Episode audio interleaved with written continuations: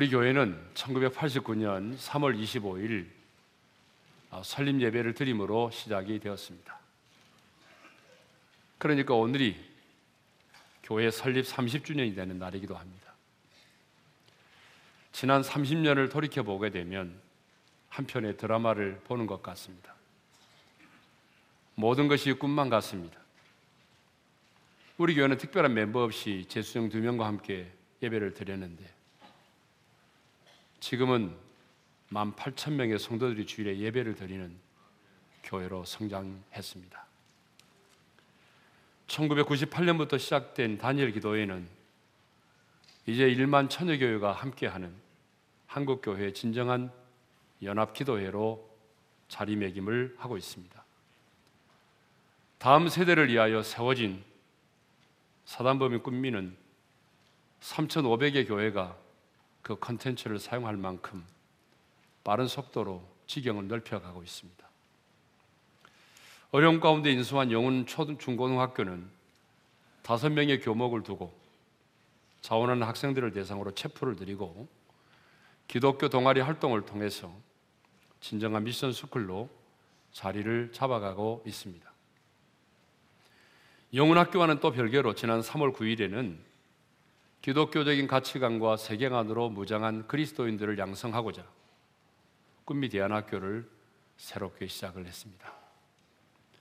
뿐만 아니라 2007년부터 시작된 3월 이조이스는 목회 현장에서의 많은 아픔과 상처로 힘들어하는 7,345명의 사모님들을 초청해서 신과 회복을 얻게 하고 새로운 출발을 갖게 했습니다. 20주년 기념으로 세워진 아이도스 인터넷 꿈 희망터 역시 연 40만 명 이상의 청소년들을 상담하고 치유하고 그들을 케어하는 일을 하고 있습니다. 사단법인 프렌즈 역시 우물 사역을 비롯해서 13개 나라에 976명의 아동들을 섬기고 있고요. 섬김과 나눔위원회에서는 독거노인과 다문화 가정 탈북자, 소년 소녀 가장 등 연 300명을 섬기고 있습니다. 8층에 올라가 보면 알겠지만은 의료 선교에서는 주일마다 외국인 근로자와 다문화 가정을 대상으로 양질의 진료와 그리고 상담을 하고 있습니다. 재정이 어려운 상황 가운데서도 우리 교회는 1년에 60억 이상의 재정을 하나님의 사랑으로 흘러보내고 있습니다. 이렇게 하나님께서는 우리 오린 교회를 한국 교회를 섬기며 그리고 대안을 제시하는 교회로 세워 주셨습니다. 이 모든 일을 하나님께서 이루셨습니다. 그러므로 30주년을 맞는 오늘 우리는 이 모든 영광을 우리 교회 머리가 되신 주님께 올려 드려야 합니다. 그런 의미에서 우리가 드릴 수 있는 최고의 영광의 박수를 다시 한번 주님께 올려드리겠습니다.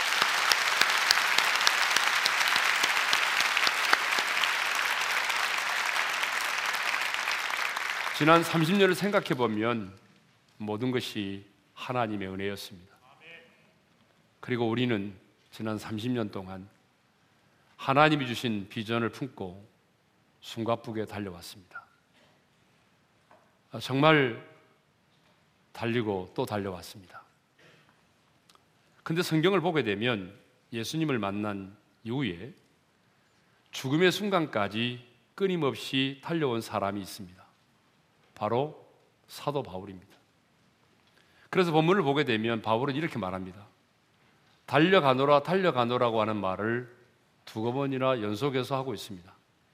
먼저 12절 말씀을 읽겠습니다. 다 같이요. 내가 그리스도 예수께 잡힌 바 된 그것을 잡으려고 달려가노라. 14절에도 동일한 말씀을 하고 있죠. 다 같이요. 부름의 상을 위하여 달려가노라. 사도 바울은 담에색 도상에서 부활하신 주님을 만나고 난 이후에 끊임없이 달리는 인생을 살았습니다. 주님을 처음 만난 그 순간만이 아니라 죽음이 임박한 인생의 항원에까지도 그는 끊임없이 달리고 달렸습니다. 그래서 죽음이 임박한 순간에 자신이 살아온 인생을 해고하면서 이렇게 고백을 했습니다. 디모데후서 4장 7절의 말씀을 읽겠습니다. 다 같이요. 나는 선한 싸움을 싸우고 나의 달려갈 길을 마치고 믿음을 지켰으니 사도 바울은 죽음 직전에 자신이 살아온 인생을 뒤돌아보면서 내가 선한 싸움을 싸우고 나의 달려갈 길을 마쳤다라고 말합니다. 자신의 인생을 걸어온 인생이라고 말하지 않고 자신의 인생을 달려온 인생이라고 표현하고 있습니다. 사도행전을 보게 되면 사도 바울은 정말 끊임없이 달려가는 인생을 살았습니다. 안디옥에서 구브로 섬으로 버가로 이고니온으로 루스드라로 더베로 트로와와 빌립보와 데살로니카로 베레아로 아덴으로 고린도로 예베소로 예루살렘으로 나중에는 로마에까지 달려가는 인생을 살았습니다. 여러분 인생은 길입니다. 인생은 걷고 달리는 길입니다. 그래서 성경을 보게 되면 하나님의 사람들은 죽는 날까지 자신의 사명에 충실하며 달려가는 인생을 살았습니다. 그러므로 여러분, 우리도 달려가는 인생을 살아야 합니다. 왜 우리가 달려가는 인생을 살아야 합니까? 첫째로, 구원을 이루어가는 과정에 있기 때문에 그렇습니다. 12절 상반절의 말씀인데요. 우리 다 같이 읽겠습니다. 시작. 내가 이미 얻었다 함도 아니요. 온전히 이루었다 함도 아니라. 자, 바울은 담에서 도상에서 너무나 분명하게 확실하게 부활의 주님을 만났습니다. 그리고 누구보다도 분명한 구원의 확신을 가지고 있었습니다. 누구보다도 많은 사람들에게 복음을 전했고 그리고 이 땅 가운데 주님의 교회를 세웠습니다. 누구보다도 많은 기적을 경험했고 누구보다도 비교할 수 없을 만큼 많은 영적인 체험을 했던 사람입니다. 심지어는 삼층천, 다시 말하면 천국까지 다녀오는 그런 놀라운 영적인 체험을 했던 사람이죠. 그럼에도 불구하고 바울은 이렇게 말합니다.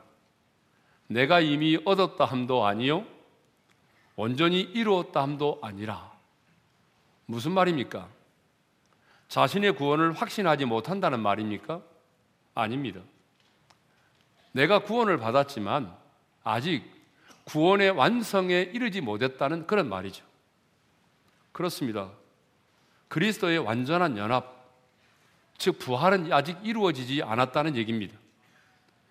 그리스도의 장성한 분량까지 믿음이 자라야 되는데 아직 그리스도의 장성한 분량까지 믿음이 자라지 않았다는 얘기죠. 주님을 온전히 닮은 거룩한 성화가 이루어져야 되는데 아직 주님을 온전히 닮은 거룩한 성화의 단계까지 이루지 못했다는 것입니다. 구원을 받았지만 그리고 구원의 확신도 가지고 있지만 아직도 자신은 그 구원을 이루어가는 과정에 있다는 것입니다. 그렇기 때문에 오늘 또 그 구원의 과정을 이루기 위해서 주님을 닮아가기 위해서 온전한 성화의 구원을 이루기 위해서 자신은 달려가고 있다라고 하는 거죠. 자, 우리도 역시 마찬가지입니다. 우리도 이미 구원을 받았습니다. 여러분 구원 받으셨죠? 자, 우리가 구원을 받았고 구원의 확신도 가지고 있습니다. 하지만 우리 역시 구원을 받은 것으로 끝나는 것이 아니라 완성된 구원을 위하여 끊임없이 달려야 한다는 것이죠. 그래서 바울은 필리포스 2장 12절에서 이렇게 말하고 있어요. 읽겠습니다. 항상 복종하여 두렵고 떨림으로 너희 구원을 이루라. 구원을 받은 것으로 끝나지 말고 항상 복종하고 두렵고 떨림으로 구원을 이루어 가라고 말씀하고 있습니다. 그러므로 우리는 오늘 구원받은 것으로 만족하지 말고 사도 바울처럼 우리의 구원을 위하여 달려갈 수 있기를 바랍니다. 왜 우리가 끊임없이 달려가는 삶을 살아야 됩니까? 오늘 달려가는 인생을 살지 않으면 내가 넘어지기 때문에 그렇습니다. 여러분 자전거를 타보신 분은 아실 거예요. 자, 자전거를 타고 페달을 계속해서 밟지 않으면 아무리 자전거를 탈 타는 사람도 반드시 넘어지고 맙니다. 마찬가지입니다. 우리가 예수 믿고 구원받아 하나님의 자녀가 되었을지라도 우리 인생도 신앙의 경주도 달려가지 않고 멈추면 넘어질 수밖에 없다는 것이죠. 인생은 속도보다 방향이 중요합니다. 여러분 맞습니다. 100번 강조해도 틀린 말이 아닙니다. 인생은 속도보다 방향이 중요한 거예요. 그런데 여러분 그렇다고 해서 속도를 무시해도 되는 겁니까? 여러분 결코 그렇지 않습니다. 예수를 믿고 거듭난 사람은 대부분 인생의 방향을 주님께로 향한 사람들입니다. 정말 예수를 믿고 거듭난 사람은 저 천성을 향하여 나아가고 있는 사람들입니다. 그러니까 방향은 이미 정해진 거죠. 방향은 이미 분명히 정해져 있습니다. 그런데 천국을 향하여 나아가고 있다고 말하면서도 만일 내가 오늘 속도를 내지 않는다고 한다면 아니 그 자리에 내가 멈춰 서 있다고 한다면 어떻게 되겠습니까? 넘어지고 마는 거죠. 근데 오늘 우리들 주변을 보게 되면 속도를 내지 않고 멈추어 서 있는 사람들이 의외로 많습니다. 아, 내가 그동안 참, 그동안 열심히 헌신했으니까 이제는 좀 쉬어야지. 여러분, 나이가 든다고 쉬면 안 되는 거잖아요. 여러분, 어쩌면 주님을 맞이할 날이 가까웠기 때문에 마라토너가 어떻습니까? 마지막 finish line이 보이면 더 힘을 내는 거 아닙니까? 그러니까 나이가 들면 들수록 우리의 인생의 종착역이 가까우면 가까울수록 우리는 더 열심을 내고 더 끊임없이 달려가야 된다 그 말입니다. 그런데 구원의 확신이 분명해서인지 아, 이만하면 됐다는 생각을 가지고 있는 사람들이 너무나 많습니다. 오늘 우리 중에 여러 가지 이유를 대면서 멈추어 서 있는 분이 계신다면 오늘 이 말씀을 듣고 다시 한번 결단하셔서 멈추어 서 있는 자리에서 일어나 함께 뛰어갈 수 있기를 바랍니다. 그런데 아 이만하면 됐다라고 생각하고 여러분들이 천천히 걷고 아니면 멈추어 서 있게 되면은 어떤 일이 벌어지느냐? 첫째로 너무나 많은 세상의 것들이 보이기 시작한다 그 말입니다. 여러분 표대를 향하여 막 열심히 달려갈 때는 보이지 않았는데 어느 순간부터 내가 천천히 걷고 멈추어 서 있다 보니까 보이지 않았던 세상의 것들이 너무나 많이 보인다는 거예요. 근데 어떻게 보인지 아십니까? 예전 동산의 아담과 하와처럼 그 세상의 것들이 먹음직하고 보암직하고 지혜롭게 할 만큼 탐스럽게 보인다는 거죠. 예전에는 몰랐는데 그렇게 보인다는 거죠. 그러면 여러분 그렇게 보이는 것들에 대해서 이제 어떻게 될까요? 우리의 마음과 생각을 빼앗기게 되는 것입니다. 우리의 마음과 생각을 빼앗기게 되면 그 다음에는요, 내가 주님보다는 그 보이는 세상의 것들을 더 사랑하게 되는 것이고 세상의 것들을 사랑하게 되면 실족하여 넘어지고 마는 것입니다. 그러므로 여러분 속도를 늦추지 않기를 바랍니다. 아, 뉴질랜드에는요 키위라는 새가 있습니다. 예. 부리가 긴 이 새는 앞을 보지 못하고 날지도 못합니다. 이 키위는요, 키위가 살고 있는 것이 주로 이제 화산지대다 보니까 뱀이나 파충류 따위와 같은 그런 천적이 없고 또 먹이가 풍부하다 보니까 굳이 날아다닐 필요가 없게 된 거죠. 그러다 보니까 날개와 눈의 기능이 퇴화되어 버린 것입니다. 여러분 육체의 기능도 사용하지 않으면 퇴화되고 재능도 사용하지 않으면 사라지고 맙니다. 근육도 사용하지 않으면 사라지고 말아요. 그래서 30세가 넘으면 이런 말이 있습니다. 30세가 넘으면 밥 먹는 근육과 수다 떨고 잔소리하는 근육만 남는다. 여러분 그런 근육만 남으면 안 되겠죠. 성령의 은사도 사용하지 않으면 소멸되고 맙니다. 고여 있는 물이 썩고 말듯이 우리 인간도 편안하고 그래서 안주하기 시작하게 되면 반드시 타락하게 되어 있습니다. 여러분 타잇을 보십시오. 타잇이 언제 실족하고 넘어졌습니까? 전쟁할 때입니까? 아니죠. 치열한 전쟁을 치를 때는 넘어지지 않았습니다. 사우랑에 의해서 쫓겨다닐 때입니까? 아닙니다. 사우랑에 의해서 쫓겨다닐 때는 긴장감을 가지고 있기 때문에 실족하지 않았습니다. 여러분 언제 다윗이 넘어졌습니까? 국력이 신장하고 자기가 전쟁터에 나가지 않아도 얼마든지 전쟁에서 이길 수 있을 만큼의 나라가 안정되어 있을 때에 그때에 다윗이 넘어진 것입니다. 그래서 바울은 죽는 날까지 달려가는 삶을 살았습니다. 달리지 않은 자전거가 넘어지듯이 달려가지 않은 인생도 넘어지고 마는 겁니다. 여러분, 왜 대형 교회와 목회자들이 여러분 이렇게 지탄의 대상이 되고 많이 넘어집니까? 여러 가지 이유가 있겠지만 저는 대표적인 이유가 바로 이거라고 생각합니다. 이만하면 됐다라고 하는 생각을 가졌기 때문입니다. 이렇게 성장하고 이만하면 됐다. 이만하면 됐다라고 하는 그 생각 때문에 안주하고 도전하지 않았기 때문에 넘어지고 마는 겁니다. 우리 오림교회도 여러분 얼마든지 그럴 수 있습니다. 교회적으로 개인적으로 볼 때에 가장 안주할 수 있는 상황이 바로 지금의 상황입니다.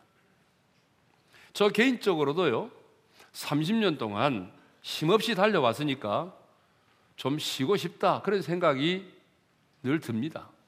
왜 그런 생각이 안 들겠어요? 30년 동안 정말 숨가쁘게 달려왔거든요. 그러니까 좀 이제 쉬고 싶다. 그런 생각이 왜 안 들겠어요? 그런데 분명히 우리가 기억해야 될 것이 있습니다. 우리가 오늘 이 상황에 이 부흥과 성장에 안주하고 도전하지 않으면 여러분 우리 교회 역시 다른 대형 교회들과 똑같이 썩고 병들고 말 것입니다.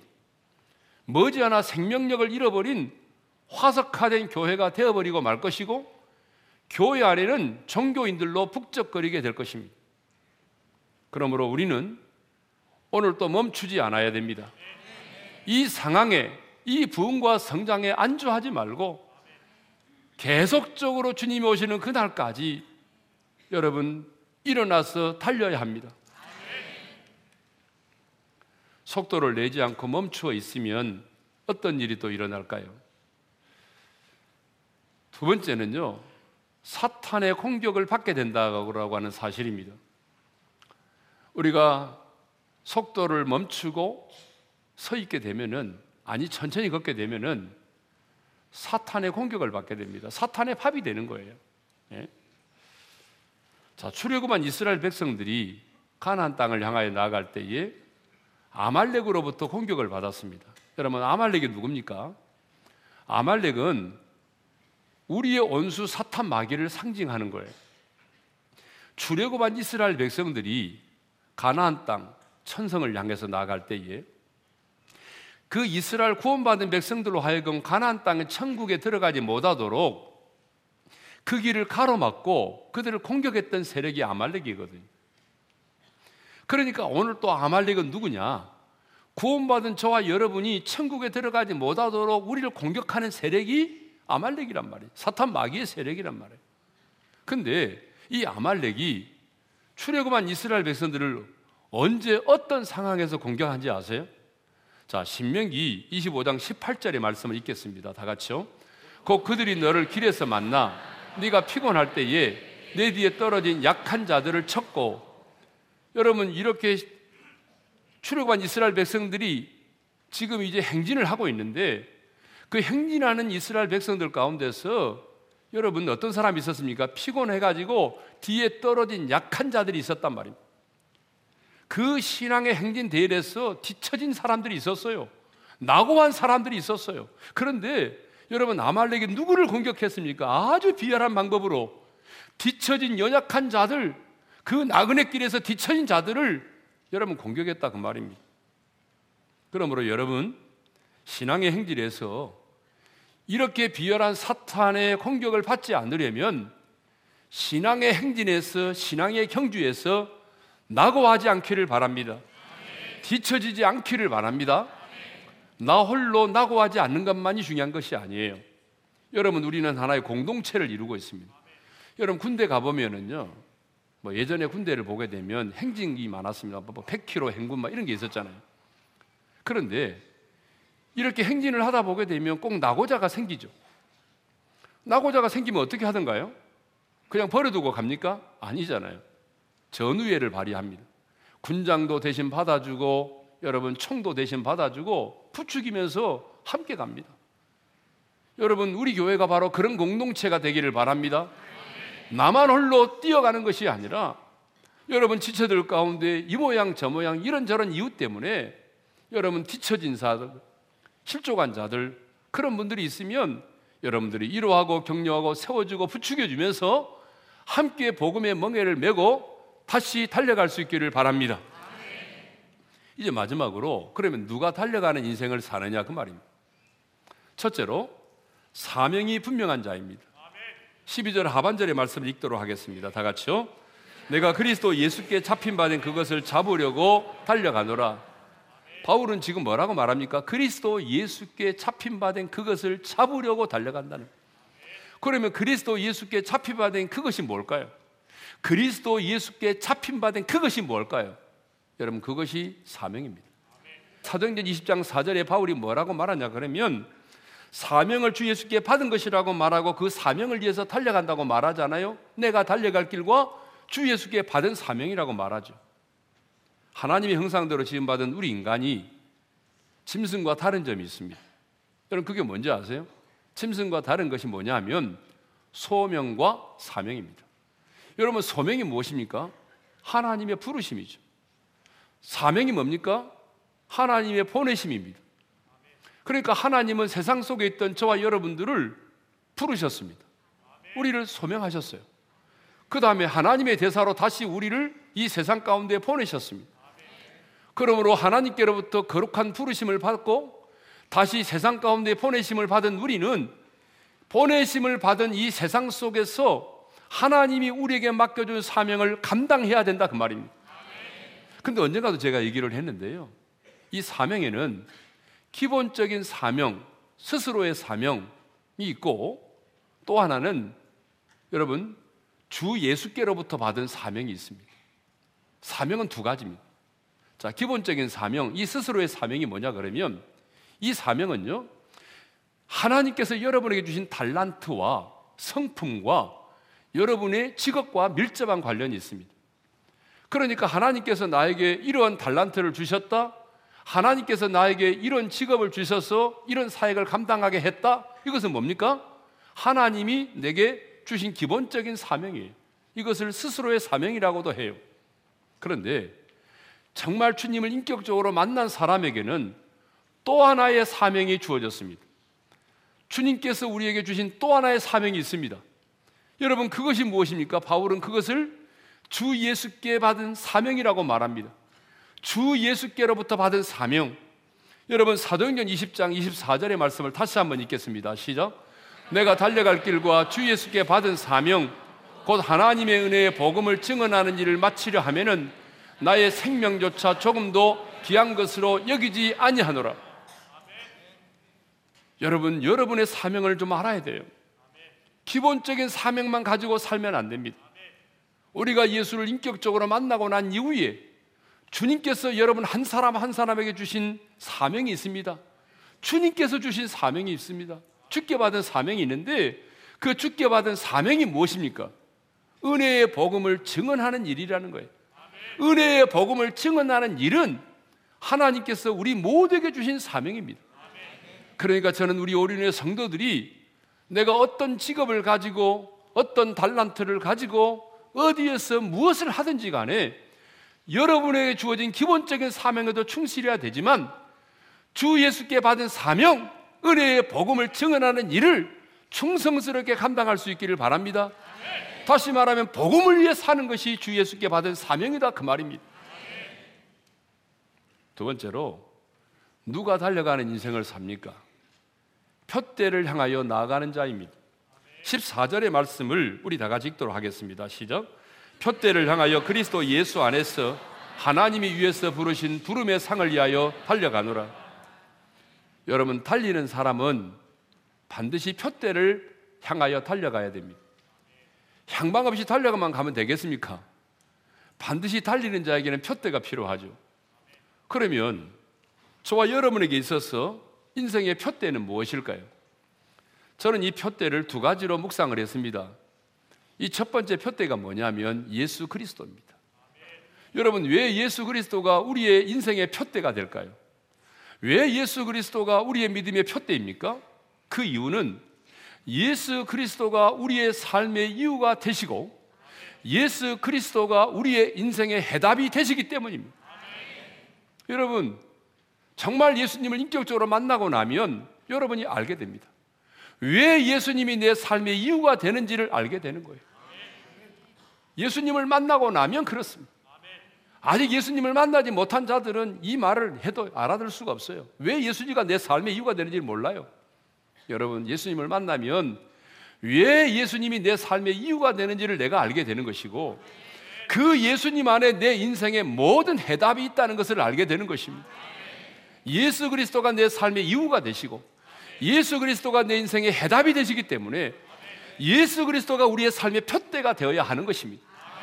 그래서 히브리서 기자는 히브리서 12장 2절에서 이렇게 말하고 있어요. 읽겠습니다. 믿음의 주여 또 온전하게 하신 이 예수를 바라보자. 예, 그래서 우리가 예수를 바라보며 살아야 됩니다. 예수님은 우리 인생의 표대이십니다. 그러므로 우리는 이 땅에 사는 동안에 이제 예수님이라면 어떻게 하셨을까라는 질문을 매사에 매 순간 던지면서 살아야 됩니다. 누구를 만났을 때, 어떤 상황 가운데 접했을 때, 어떤 결정을 내려야 할 때, 예수님, 예수님이라면 이 상황 속에서 어떻게 하셨을까요? 라는 질문을 던지며 살아야 됩니다. 왜 우리가 제자 훈련을 합니까? 여러분, 과정을 밟기 위해서입니까? 아닙니다. 제자 훈련을 하는 이유는 예수님처럼 살기 위해서입니다. 예수님을 닮아가기 위해서입니다. 여러분, 예수님이 우리의 삶의 표대가 되시기를 바랍니다. 두 번째 인생의 표대가 뭐냐? 이 표대는 하나님께서 우리에게 주신 비전입니다. 하나님은 굉장히 인격적인 분이세요. 그래서 그냥 강압적으로 어떤 일을 시키지 않습니다. 뭔가를 이루실 때도 우리 안에 마음의 소원을 두고 행하십니다. 우리 하나님은 우리 안에 마음의 소원을 두고 행하시고 그리고 마침내 그 비전을 이루게 하시죠. 여러분, 왜 하나님께서 우리 오린교회를 이렇게 부흥시켜 주셨을까요? 여러분, 목사님들은 그래요. 우리 교회가 있는 이 지역을 교회 파락군이라고 말합니다. 그 말은 무슨 말이냐 그러면 여러분, 우리가 있는 이 교회 주변에 대형 교회들이 참 많다는 얘기입니다. 어떤 지역보다도 대형 교회가 많다는 얘기입니다. 우리 교회가 개척할 때도 마찬가지. 우리 교회가 개척할 때 주변에 어마어마한 교회들이 정말 많았습니다. 그런데 여러분, 왜 하나님께서 이 짧은 기간 동안에 우리 교회를 이렇게 붕성장케 해주셨을까요? 저는 그 이유를 분명히 알고 있습니다. 하나님께서 이 시대에 주신 그 거룩한 비전을 이루시기 위해서입니다. 상가에서 의자 13개 놓고 예배를 드릴 때에 하나님께서는 제 마음에 옳은 교회가 한국 교회 대안을 제시하는 교회가 될 것이라고 하는 강력한 마음의 소원을 주셨습니다. 그래서 강대상에서 담대하게 선포했습니다. 아무도 믿지 않았습니다. 아무도 동의하지 않았습니다. 그런데 여러분 어떻습니까? 한국 교회 대안을 제시하게 될 것이라는 마음의 강력한 소원을 주셨고 저는 믿음으로 선포했습니다. 하나님이 열심히 그 비전을 이루셨습니다. 많고 많은 교회가 있지만 왜 여러분이 이 옳은 교회의 이 공동체의 지체가 되었습니까? 여러분 이것을 우연이라고 생각하십니까? 저는 절대로 여러분이 우리 교회의 지체가 된 것을 우연이라고 생각하지 않습니다. 하나님께서 많고 많은 교회가 있지만 이 오륜의 공동체의 한 지체가 되어 섬기게 하신 것은 분명한 이유가 있습니다. 그 이유는 무엇입니까? 하나님께서 이 시대에 주신 그 거룩한 비전을 이루어 가도록 하기 위해서입니다. 그러므로 우리는 하나님이 주신 비전을 바라보면서 함께 달려야 됩니다.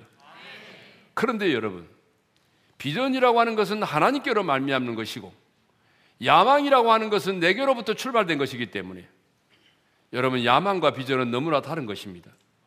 하나님께서 주신 비전이기 때문에 여러분, 이 비전을 이루어가는 과정 속에는 만만치 않은 도전이 있습니다. 반대하는 사람도 있을 것입니다. 핍박하는 자도 있을 것입니다. 상황이 여의치 않을 때도 있을 것입니다. 그러나 여러분, 우리는 그럼에도 불구하고 하나님이 주신 비전을 품고 일어나 달려가야 합니다. 미국 기독교의 탁월한 지도자인 존 맥스웰이 이런 말을 했습니다. 성공하는 사람들은 삶의 목적이 있고 비전이 분명한 사람이다. 그리고 그 꿈을 가진 자는 꿈을 이루기 위해서 끊임없이 끊임없이 계속적으로 나간다라고 했습니다. 여러분 무슨 말입니까? 야망을 가진 자는 쉽게 좌절하고 절망하고 포기하지만 하나님께로 말미암는 비전을 가진 자는 어떤 상황을 만나도 어떤 어려움을 만나도 포기하지 않고 낙심하지 않고 계속적으로 도전하여 나간다 그 말입니다. 그러니까 여러분 어떤 분들이요. 아, 비전이라고 말하면서 중도에 포기해 버린 사람이 있습니까? 여러분 그 사, 그건 비전이 절대로 아닙니다. 그거는 나로부터 시작된 것이기 때문에 포기하는 것입니다. 하나님께로 말미암는 비전은 중도에 포기될 수가 없는 것입니다. 미국에서 최초로 증기선 실험을 하던 그날에 뉴욕에서 알바니까지 무려 32시간이나 걸렸다고 합니다. 사람이 노를 저는 것보다 수증기선이 더 느려서 비웃음거리가 되었다고 합니다. 자동차가 맨 처음 발명되었을 때에 마차를 타고 가던 사람들이 자기들보다 느린 자동차를 보고 비웃었다고 합니다. 아이고, 이게 자동차냐? 어떻게 나보다 늦냐? 맨 처음 공중을 날았던 비행기는 불과 58초 만에 떨어지고 말았습니다. 얼마나 비웃음을 받았겠습니까? 그러나 그러한 경멸과 비웃음에도 불구하고 그들은 포기하지 않았습니다. 만일 중도에 포기해 버렸다고 한다면 어떻게 되었을까요? 저는 윌리엄 캐리의 말처럼 이디하신 하나님을 믿습니다. 그리고 이디하신 하나님께 기도합니다. 그리고 이디하신 하나님께서 이 이디한 비전을 이루실 것을 믿습니다. 그러므로 우리는 안주하지 말고 은혜의 30년을 뒤로 한 채 또다시 하나님이 주신 비전을 향하여 함께 달려갈 수 있기를 바랍니다. 사랑하는 성도 여러분, 주님을 만난 사람들은 한결같이 달려가는 인생을 살았습니다. 넘어지고 또 넘어져도 실패배자처럼 인생을 살지 않았습니다. 인생이 힘들고 어려워도 주저앉지 않았습니다. 그러므로 이제 우리도 주 예수께로부터 받은 사명과 믿음의 주요 온전케 하신 인 예수를 바라보면서 여러분 함께 달려갈 수 있기를 바랍니다. 하나님께서 우리 교회 주신 거룩한 비전과 하나님께서 여러분 한 사람 한 사람에 주신 그 거룩한 비전을 품고 여러분 함께 달려갈 수 있기를 바랍니다. 멈추면 넘어집니다. 속도를 늦추면 시험에 듭니다. 우리 한번 따라서 합시다. 멈추면 넘어지고 늦추면 시험에 든다. 그러므로 여러분 멈추지 말고 늦추지도 말고 하나님이 주신 비전과 사명을 따라 함께 달려갈 수 있기를 바랍니다. 주님이 내 인생을 부르시는 그날까지 우리 모두 함께 달려가시기를 바랍니다. 이제 우리 찬양할 텐데에 찬양의 가사 가운데 이런 찬양이 있습니다. 주님 다시 오실 때까지 나는 이 길을 가리라. 좁은 문 좁은 길 나의 십자가 지고 나의 가는 이 길 끝에서 나는 주님을 보리라. 여러분 우리의 인생의 끝자락에서 우리는 주님을 만나게 될 터인데 그 주님이 우리를 맞아 주실 것입니다. 그날을 바라보면서 주님 다시 오실 때까지 나는 일어나 달려가리라. 주님 내가 속도를 늦추지 않겠습니다. 멈추지 않겠습니다. 나는 다시 일어나 달려가겠습니다. 이 고백을 담아서 이 찬양을 함께 드리며 나가겠습니다. 주님 다시 오실 때까지 나는 이 길을 가리라. 좁은 문 좁은 길 나의 십자